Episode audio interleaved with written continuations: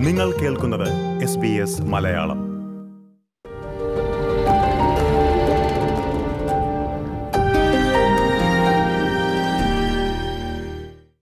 മറ്റേതൊരു പ്രവാസി മലയാളിയെക്കാളും ഓസ്ട്രേലിയൻ മലയാളിക്കായിരിക്കും ഇപ്പോൾ ഏറ്റവുമധികം സുരക്ഷിതത്വ ബോധമുണ്ടാവുക. ജനിച്ച നാടും ജീവിക്കുന്ന നാടും കോവിഡ് പ്രതിരോധത്തിൽ ഇതുവരെയും ലോകത്തിന് തന്നെ മാതൃകയായി വിജയിച്ചു നിൽക്കുന്നു. ഓസ്ട്രേലിയയിൽ നിന്നുള്ള മലയാളികളെയും കൊണ്ട് കൊച്ചിയിലേക്ക് എയർ ഇന്ത്യ വിമാനം പ്രഖ്യാപിച്ചിരിക്കുന്ന സാഹചര്യത്തിൽ കേരളത്തിലെത്തിയാൽ എന്തായിരിക്കും നടപടികൾ എന്ന കാര്യം പരിശോധിക്കുകയാണ് എസ് ബി എസ് മലയാളം. ഇനി കേരളത്തിലെ സാമൂഹ്യ സുരക്ഷാ മിഷൻ ഡയറക്ടർ ഡോക്ടർ മുഹമ്മദ് അഷീലാണ് അതേക്കുറിച്ച് സംസാരിക്കാനായി നമുക്കൊപ്പം ചേരുന്നത്. നമസ്കാരം ഡോക്ടർ മുഹമ്മദ് അഷീൽ. ഡോക്ടർ അഷീൽ ഇപ്പോൾ ലോകം മുഴുവൻ ഒരു പോരാട്ടത്തിലാണ്. അതിൽ ഇതുവരെ വിജയിച്ചു നിൽക്കുകയാണ് കേരളം. കേരളത്തിൽ ഈ പോരാട്ടത്തിന്റെ നേതൃരംഗത്തുള്ള വ്യക്തികളിൽ ഒരാൾ എന്ന നിലയിൽ എങ്ങനെയായിരിക്കും വരും ദിവസങ്ങളിലുള്ള വരും ദിവസങ്ങളെ താങ്കൾ നോക്കിക്കാണുന്നത്? ലോകത്തിലൊട്ടാകെ നേരത്തെ സൂചിപ്പിച്ച പോലെ ലോകത്തിലൊട്ടാകെ ഈ പോരാട്ടം നടക്കുന്ന സമയത്ത് ലോകത്ത് പല മാതൃകകൾ നമ്മുടെ ലോക മുമ്പിലുണ്ടാവുകയാണ്. ചിലത് പരാജയപ്പെട്ട മോഡലുണ്ട് ചിലത് വിജയിച്ചുകൊണ്ടിരിക്കുന്നുണ്ട് വിജയിച്ച് പരാജയപ്പെട്ടതുണ്ട്. അങ്ങനെ പല രീതിയിൽ പല മോഡലുകളുണ്ട്.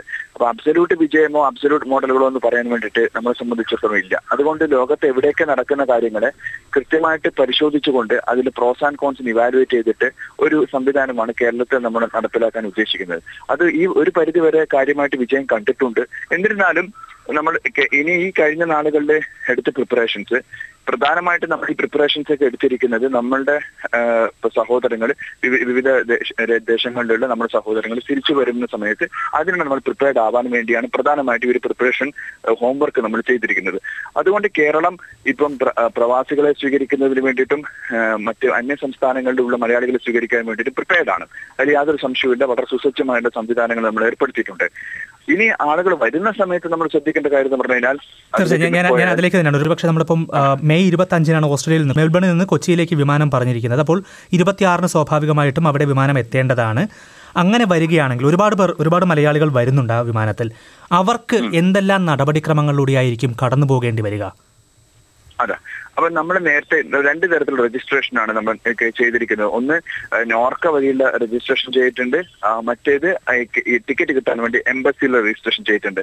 ഈ നോർക്ക രജിസ്ട്രേഷൻ ചെയ്ത സമയത്ത് നോർക്ക രജിസ്ട്രേഷൻ പ്രധാനമായിട്ട് നമ്മൾ ചെയ്തത് എത്രത്തോളം ആളുകൾ കേരളത്തിലേക്ക് വരാനുണ്ട് അവരുടെ സാന്ത അവരെങ്ങനെയാണ് അവരുടെ ഡിസ്ട്രിബ്യൂഷൻ ഉള്ളത് അവരെ അവരുടെ പഞ്ചായത്തുകളിലും അവരെ വാർഡ് തലത്തെ സമിതികൾക്കും അവരെ ഇൻഫോം ചെയ്യുകയും ആ വാർഡ് തല സമിതികളെ ആക്ടിവേറ്റ് ചെയ്യുകയും ഇവർക്ക് വേണ്ട സൗകര്യങ്ങൾ അവിടെ ഉണ്ടോ എന്ന് പരിശോധിക്കുകയും ചെയ്യുന്ന കുറച്ച് പ്രവർത്തനങ്ങളാണ് നടക്കുന്നത്.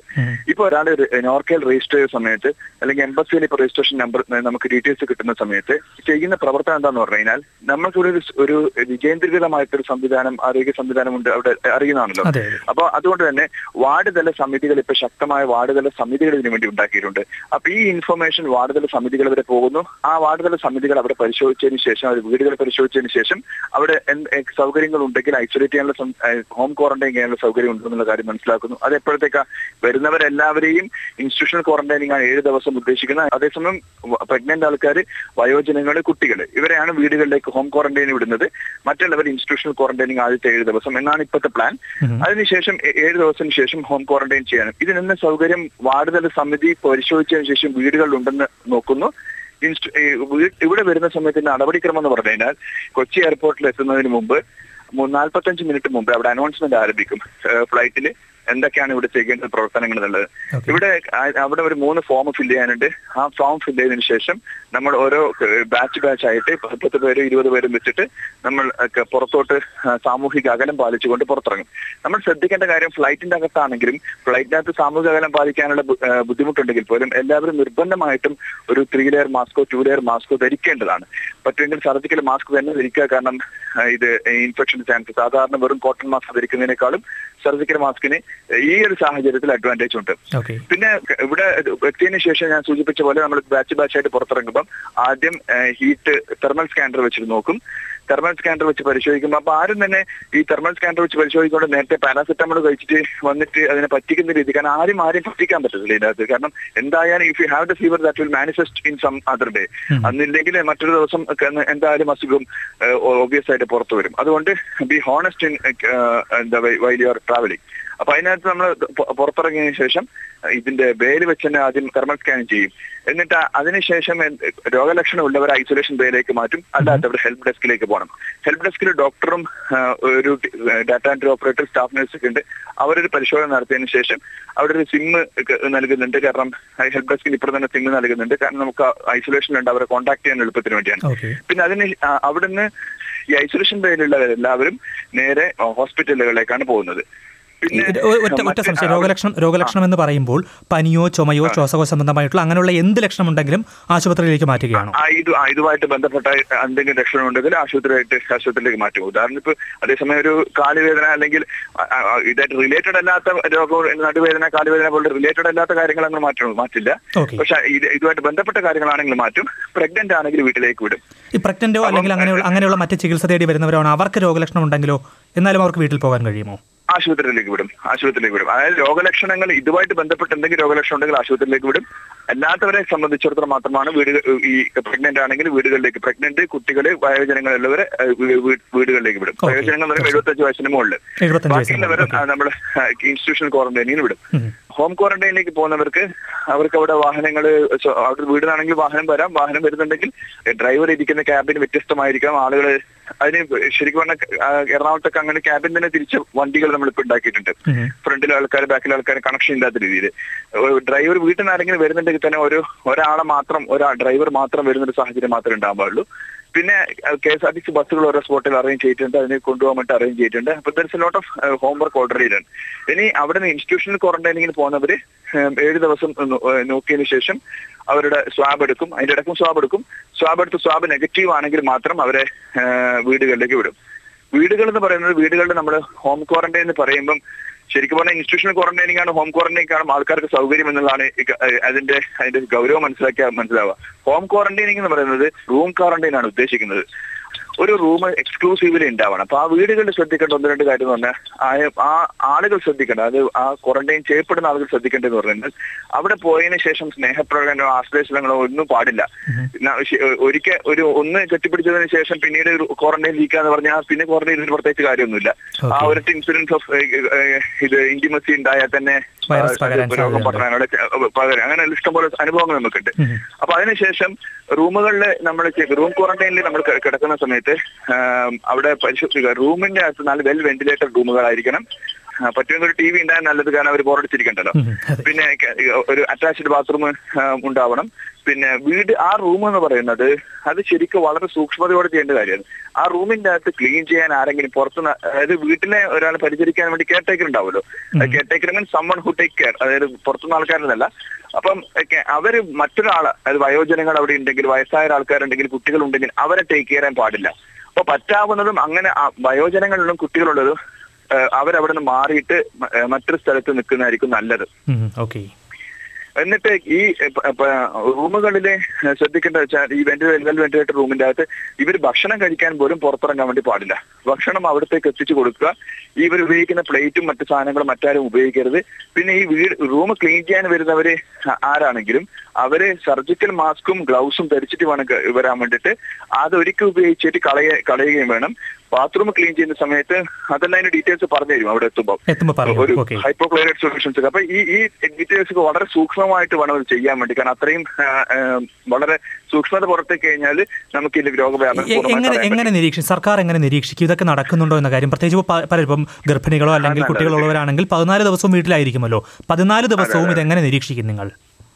ആ അതാണ്. അത് അത് കേരളത്തിന്റെ ഒരു വാർഡ് വാർഡ് തലത്തിലുള്ള നമ്മുടെ വികേന്ദ്രീകൃത സംവിധാനങ്ങളുടെ ഒരു ശക്തി അവിടെയാണ്. എന്ന് പറഞ്ഞു കഴിഞ്ഞാൽ നമ്മുടെ ഒരു അവിടെ നോക്കാൻ വേണ്ടി ഒരു ആശാപ്രവർത്തകർ പോലീസ് അംഗൻവാടി വർക്കർ അവിടുത്തെ കുടുംബശ്രീ വർക്കർ പിന്നെ വില്ലേജ് ഓഫീസർ ഇവരെല്ലാം കൂടിയിട്ട് ഒരു സമിതിയുണ്ട്. ഓരോ വീടുകൾക്ക് ഇത്ര ആൾക്കാർ ചാർജ് ആയിട്ടുള്ള പോലീസുകാരുണ്ട്. പതിനഞ്ച് വീടിന് എന്ന രീതിയിൽ പോലീസുകാരുണ്ട്. ഈ പോലീസുകാർ ഈ ഇടയ്ക്കിടയ്ക്ക് റൗണ്ട് ചുറ്റും ഒന്ന് രണ്ടാ രണ്ടാമത്തെ കാര്യം തന്നെ ഇവരുടെ മറ്റേ ജിയോ ഫെൻസിംഗ് പറയും ഇവരുടെ ഫോണായാലും മറ്റു സാധനങ്ങളായാലും പുറത്തിറങ്ങാൻ പറ്റാത്ത രീതിയിൽ അതിനെ ഇതാക്കി വെക്കുന്നുണ്ട്. കൂടാതെ ഈ വാർഡ് ഏറ്റവും വലിയ കാര്യം വെച്ചാൽ നമ്മുടെ നാട്ടിൽ അങ്ങനെ ഒറ്റപ്പെട്ട സ്ഥലങ്ങൾ വളരെ കുറവാണ്. ഒരു റൂറൽ അർബൻ കണ്ടിന്യൂ ആണ്. അതുകൊണ്ട് തന്നെ അയൽവാസികൾ എന്തായാലും ഉണ്ടാവുമല്ലോ. അവരെന്തായാലും അത് എൻഷുർ ചെയ്തോളും ഒരു ഒരു പുറത്തിറങ്ങുന്നില്ല എന്നുള്ള കാര്യം. കാരണം അത് അങ്ങനെയാണ് അതിന്റെ ഒരു കേരളത്തിലെ സെറ്റപ്പ് ഉള്ളത്. നമുക്ക് ഇൻസ്റ്റിറ്റ്യൂഷണൽ ക്വാറന്റൈനിങ്ങിനെക്കാളും നമ്മൾ അതുകൊണ്ട് തന്നെയാണ് ഈ ഹോം ക്വാറന്റൈനിങ്ങിന്റെ കാര്യം കേരളത്തിൽ വിജയിക്കാൻ സാധ്യതയുണ്ടെന്ന് പറയുന്ന ഒരു ഒരു ആസ്പെക്ട് എന്ന് പറയുന്നത് നമ്മുടെ നല്ല വികേന്ദ്രീകൃതമായിട്ട് നല്ല സംവിധാനം നമുക്കുള്ളത് കൊണ്ടാണ്. ഒരു സാമൂഹിക നിരീക്ഷണം കൂടി നടക്കുന്നുള്ളത് അല്ലേ? തീർച്ചയായിട്ടും ഓക്കെ. ഒരു ഒരു കാര്യമുള്ളതിനകത്ത് അപ്പോൾ ഈ പോലീസുകാർക്കൊക്കെ വീട്ടിനകത്ത് കയറി പരിശോധിക്കാനുള്ള അധികാരം നൽകിയിട്ടുണ്ടോ? അത്തരത്തിൽ റൂം ക്വാറന്റൈൻ ഉണ്ടോ എന്നുള്ള കാര്യത്തിൽ? അല്ല അത്തരം പറഞ്ഞു കഴിഞ്ഞാൽ ഈ അധികാരങ്ങൾ അങ്ങനെ നൽകിയിട്ടുണ്ടോ വെച്ചാൽ ആളുകളുടെ സഹകരണം ഇന്ത്യ വളരെ ആവശ്യമാണ്. അങ്ങനെ അങ്ങനെ ഒരു ബലം പ്രയോഗിച്ചുകൊണ്ട് ഒരു ഫോഴ്സ് ഉപയോഗിച്ചുകൊണ്ട് ചെയ്യാൻ വേണ്ടിയിട്ട് സർക്കാർ ഉദ്ദേശിക്കുന്നില്ല അത് ബഹുമാനപ്പെട്ട മുഖ്യമന്ത്രിയും ആരോഗ്യമന്ത്രിയും വ്യക്തമാക്കിയിട്ടുള്ളതാണ്. പക്ഷെ അതേസമയം സഹകരണം അതിന്റെ ഏറ്റവും ആവശ്യം. ഒരാൾ അത് കംപ്ലൈ ചെയ്യുന്നില്ലെങ്കിൽ അവർ ബലമായിട്ട് മീൻസ് ബലം മീൻസ് കമ്പൽസറിലി അവർ ഇൻസ്റ്റിറ്റ്യൂഷണൽ ക്വാറന്റൈനിങ്ങിൽ പോകേണ്ടി വരും. കാരണം- ഇത് ഒരു ഒരു അത്തരത്തിലുള്ള ഒരു കണ്ടീഷനാണ്. അവർ അത് അവൈഡ് ചെയ്യുന്നില്ലെങ്കിൽ have to go for institutional quarantining പിന്നെ ഇൻസ്റ്റിറ്റ്യൂഷണൽ ഈ ഹോം ക്വാറന്റൈൻ ചെയ്യുന്നവരെ സംബന്ധിച്ച് അവർ മനസ്സിലാക്കേണ്ടത്. ഈ വീടുകളിൽ home quarantine room quarantine home quarantine ആക്കി കഴിഞ്ഞാൽ ഇമ്മീഡിയറ്റ് ആയിട്ട് അവർക്ക് രോഗാവസ്ഥ ഉണ്ടാവാനുള്ള സാധ്യത അവരുടെ ഏറ്റവും പ്രിയപ്പെട്ടവരും അവരുടെ വീട്ടിലെ മറ്റുള്ളവരുമാണ്. അപ്പൊ അതുകൊണ്ട് അവർ കൂടി അതിന്റെ അകത്തൊരു സമചിത്വത പാലിക്കേണ്ടതുണ്ടല്ലോ. സ്വയം സ്വയം ഉത്തരവാദിത്വം എല്ലാവരും ഏറ്റെടുക്കണം എന്നുള്ളതാണ് ഏറ്റവും പ്രധാനപ്പെട്ട ഒരു കാര്യം. തീർച്ചയായും നമ്മൾ ഓസ്ട്രേലിയയിലും എല്ലാവരും പറയുന്ന ഒരു കാര്യം തന്നെയാണത്. ഒരു കാര്യമുള്ളത് ഓസ്ട്രേലിയയിൽ പല ഹോട്ട്സ്പോട്ടുകളും പ്രഖ്യാപിച്ചിട്ടുണ്ട്. രോഗബാധ ഇപ്പോൾ കുറവാണെങ്കിൽ പോലും ഹോട്ട്സ്പോട്ടുകളുണ്ട്. അങ്ങനെയുള്ള ഹോട്ട്സ്പോട്ടുകളിൽ നിന്ന് വരുന്നവരെ തിരിച്ചറിയാനോ അങ്ങനെ എന്തെങ്കിലും മാർഗങ്ങൾ ഉണ്ടാകുമോ അവിടെ? അങ്ങനെ ഒരു വിദേശത്തുള്ള ഹോട്ട്സ്പോട്ടുകളിൽ നിന്ന് വരുന്നവരായിട്ട് പ്രത്യേകമായിട്ട് ഒരു ഇത് ചെയ്തിട്ടില്ല. വിദേശത്ത് ഹോട്ട്സ്പോട്ടുകളിൽ നിന്ന് വരുന്നവർക്ക് പ്രത്യേകമായിട്ടൊരു രീതിയിൽ കാരണം ഹോട്ട്സ്പോട്ടുകളുടെ ഡെഫിനിഷൻ തന്നെ പല സ്ഥലങ്ങളിൽ പലതാണ്. അങ്ങനെ ഒരു ഹോട്ട്സ്പോട്ടിൽ നിന്ന് വരുന്നവരെല്ലാം വിദേശത്ത് നിന്ന് വരുന്നവരെ അവർ അവർ അവിടെ വിദേശത്ത് ഉണ്ടായ സമയത്തുള്ള ഹോട്ട്സ്പോട്ടുകൾ അസസ് ചെയ്തുകൊണ്ടൊരു പ്രവർത്തനം നടക്കുന്നില്ല. അതേസമയം ഈ- അന്യ സംസ്ഥാനത്ത് വരുന്നവരെ സംബന്ധിച്ചിടത്തോളം അവിടുത്തെ ഇന്ത്യയിലെ ഹോട്ട്സ്പോട്ടുകളെ കുറിച്ചിട്ട് നമുക്കറിയാം. അതുകൊണ്ട് അതെ, തന്നെ അതിന് പ്രത്യേകമായിട്ട് വ്യക്തമാണ്. കാര്യം പ്രായോഗികം അത് തന്നെയായിരിക്കും. ഒരു കാര്യം കൂടി ഉള്ളത്. ഈ നോർക്കയിൽ രജിസ്റ്റർ ചെയ്ത പലരോടും പലരോടും ഞാൻ സംസാരിക്കുകയുണ്ടായി ഇപ്പോൾ ഷോർട്ട് ലിസ്റ്റ് ചെയ്യപ്പെട്ട ആൾക്കാർ. പക്ഷെ അവരെ പോലും നോർക്ക ഇതുവരെ ബന്ധപ്പെട്ടിട്ടില്ല. അവർ നോർക്കയെ അങ്ങോട്ടേക്ക് ബന്ധപ്പെടേണ്ട ആവശ്യമുണ്ടോ ഇനിയിപ്പോൾ യാത്ര ചെയ്യുന്നതിന് മുമ്പ്?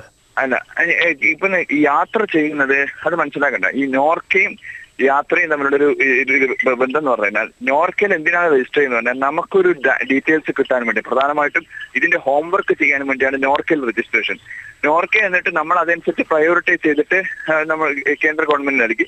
എംബസിയാണ് കേന്ദ്ര എംബസിയാണ് ആളുകളെ സെലക്ട് ചെയ്യുന്നത്. അതിൽ നോർക്കക്ക് റോൾ ഇല്ല. ദാറ്റ്സ് ബേസിക്കലി കേന്ദ്ര ഗവൺമെന്റിന്റെ ഒരു നടപടിയാണ്. അല്ല അതിൽ ഒരു ഒരു സംശയം ഞാൻ ഇപ്പോൾ ചോദിച്ചൊരു സംശയം തന്നെ ഇതായിരുന്നു. അതായത് യാത്ര ചെയ്യുന്ന ആൾക്കാർ നോർക്കയെ വീണ്ടും ബന്ധപ്പെടേണ്ട ആവശ്യമുണ്ടോ? അതോ നോർക്ക ഇങ്ങോട്ട് ബന്ധപ്പെടുമോ? അങ്ങനെ എന്തെങ്കിലും നടപടികൾ ഉണ്ടാകുമോ? ആവശ്യമുണ്ടെങ്കിൽ അങ്ങോട്ട് ബന്ധപ്പെടുന്നതാണ് സ്വതവേ ചെയ്യാറ്. എനിക്ക് അതിന്റെ വിശദാംശങ്ങൾ കുഴപ്പമില്ല. എന്തായാലും എന്തായാലും നമുക്ക് ഈ ഒരു വിഷയത്തിന് അപ്പുറത്തേക്ക് കേരളത്തിന്റെ ഒരു പൊതുവിലുള്ള ഒരു പോരാട്ടത്തെക്കുറിച്ച് ഒരു ചോദ്യം കൂടി ചോദിക്കാനുള്ളത്. ഇപ്പോൾ പ്രവാസികൾ ഒരുപാട് പേർ തിരിച്ചെത്തുന്നു. ഇപ്പോൾ ഉള്ളൊരു വിജയം ഈ ഒരു ജാഗ്രത എത്രത്തോളം മുന്നോട്ട് ഇതുപോലെ കൊണ്ടുപോകാൻ കഴിയുമെന്നാണ് താങ്കൾ പ്രതീക്ഷിക്കുന്നത്? ഒരു സാമൂഹ്യ സുരക്ഷാ മിഷനും എല്ലാം പ്രതീക്ഷിക്കുന്നത്. ഈ ഒരു ജാഗ്രത ഇതുപോലെ കൊണ്ടുപോകാൻ നമുക്ക് കഴിയുമോ പ്രായോഗികമായിട്ട്? ഇത് ഞാൻ നേരത്തെ പറഞ്ഞ പോലെ തന്നെ നമ്മൾ ഒരു വലിയൊരു പ്രിപ്പറേഷൻ മുന്നൊരുക്കം ഇതിന് ഒരുക്കിയിട്ടുണ്ട്. പക്ഷെ ആ മുന്നൊരുക്കൽ തകർക്കുന്ന രീതിയിലുള്ള പ്രവർത്തനങ്ങൾ മറ്റു പല ഭാഗത്തുനിന്ന് ഉണ്ടായിക്കഴിഞ്ഞാൽ അത് ബുദ്ധിമുട്ട് തന്നെയാണ്. അതേസമയം കൃത്യമായിട്ട് നമ്മൾ ഈ വിചാരിക്കുന്ന പോലുള്ള വാർഡ് സമിതികളിലേക്ക് അടക്കം ആളുകൾ എത്തി എത്തിച്ച് അവിടെ പരിശോ അവിടെ അവരെ ക്വാറന്റൈൻ ചെയ്യാൻ പറ്റിക്കഴിഞ്ഞാൽ കാരണം നമ്മളുടെ എന്താണ് വ്യാപനം ഉണ്ടാവുകയാണെങ്കിൽ ഒരു മനുഷ്യന് മറ്റൊരു മനുഷ്യനിലേക്ക് ഉണ്ടായാലേ പറ്റുള്ളൂ. അല്ലാതെ വേറൊരു ഓപ്ഷൻ ഇല്ല അപ്പൊ ഈ. മനുഷ്യരെ നമുക്ക് കൃത്യമായിട്ട് നിയന്ത്രിച്ച് നിർത്താൻ പറ്റിക്കഴിഞ്ഞാൽ നമുക്ക് വ്യാപനം തടയാൻ തന്നെ പറ്റും. അതിൽ സംശയമൊന്നുമില്ല അതേസമയം സ്വാഭാവികമായിട്ടും കുറച്ച് സ്പ്രെഡ് ഉണ്ടാവും. കുറച്ച് എന്താ കേസുകൾ ഇപ്പം കേസുകൾ എന്തായാലും കൂടും. കാരണം ഇമ്പോർട്ടന്റ് കേസുകൾ കുറെ വരുന്നു. അപ്പൊ കേസുകൾ അത് നമ്മൾ ഡിനോമിനേറ്റർ ആയിട്ട് വരും. അതിന്റെ മുകളിൽ ഇനി വരുന്ന കേസുകൾ നമുക്ക് ലോക്കൽ ട്രാൻസ്മിഷൻ എത്ര ലിമിറ്റ് ചെയ്യാൻ പറ്റുന്നുള്ള കാര്യം നമ്മൾ നോക്കുന്നത്. ഈ മറ്റ് ട്രാൻസ്മിഷനൊക്കെ ലിമിറ്റ് ചെയ്യാൻ സാധിക്കുമെന്ന് ചോദിച്ചാൽ ടെക്നിക്കലി തിയററ്റിക്കലി സാധിക്കും. പക്ഷെ അതിനെ നൂറ് ശതമാനം ആളുകളുടെ സഹകരണം ഉണ്ടെങ്കിൽ നൂറ് ശതമാനം വിജയം കൈവശ കൈവരിക്കാൻ സാധിക്കും. കാരണം അറ്റ്ലീസ്റ്റ് ഈ വരുന്നവരിൽ നിന്നെങ്കിലും സ്പ്രെഡ് ഇല്ലാതിരിക്കാൻ സാധിക്കും. അതേസമയം ആരോഗ്യ പ്രവർത്തകർ ഹൈ റിസ്ക് കാറ്റഗറിയിലുണ്ട് അവർക്ക് സാധ്യത കൂടുതലാണ്. ഇതെല്ലാം നമ്മുടെ മുമ്പിലുണ്ട്. പക്ഷെ will have to fight this anyway so we are prepared for that but only require എല്ലാവരുടെയും സഹകരണം ആവശ്യമുണ്ടെന്നേ ഉള്ളൂ. തീർച്ചയായും. ജനങ്ങളുടെ ഓരോരുത്തരുടെയും സഹകരണമാണ് ഇതിൽ വേണ്ടത്. എന്തായാലും ഇത്രയും കാര്യങ്ങൾ വിശദീകരിച്ചതിന് വളരെ നന്ദി doctor Muhammad Ashil. Thank you അപ്പം വൺ ഓഫ് ദ വേൾഡ്സ് ഇപ്പോഴത്തെ നിലവിലുള്ള ലോകത്തിലെ one of the safest land അതായത് നിങ്ങളുടെ സ്വന്തം നാട്ടിലേക്ക് എല്ലാവർക്കും സ്വാഗതം. Happy journey welcome thank you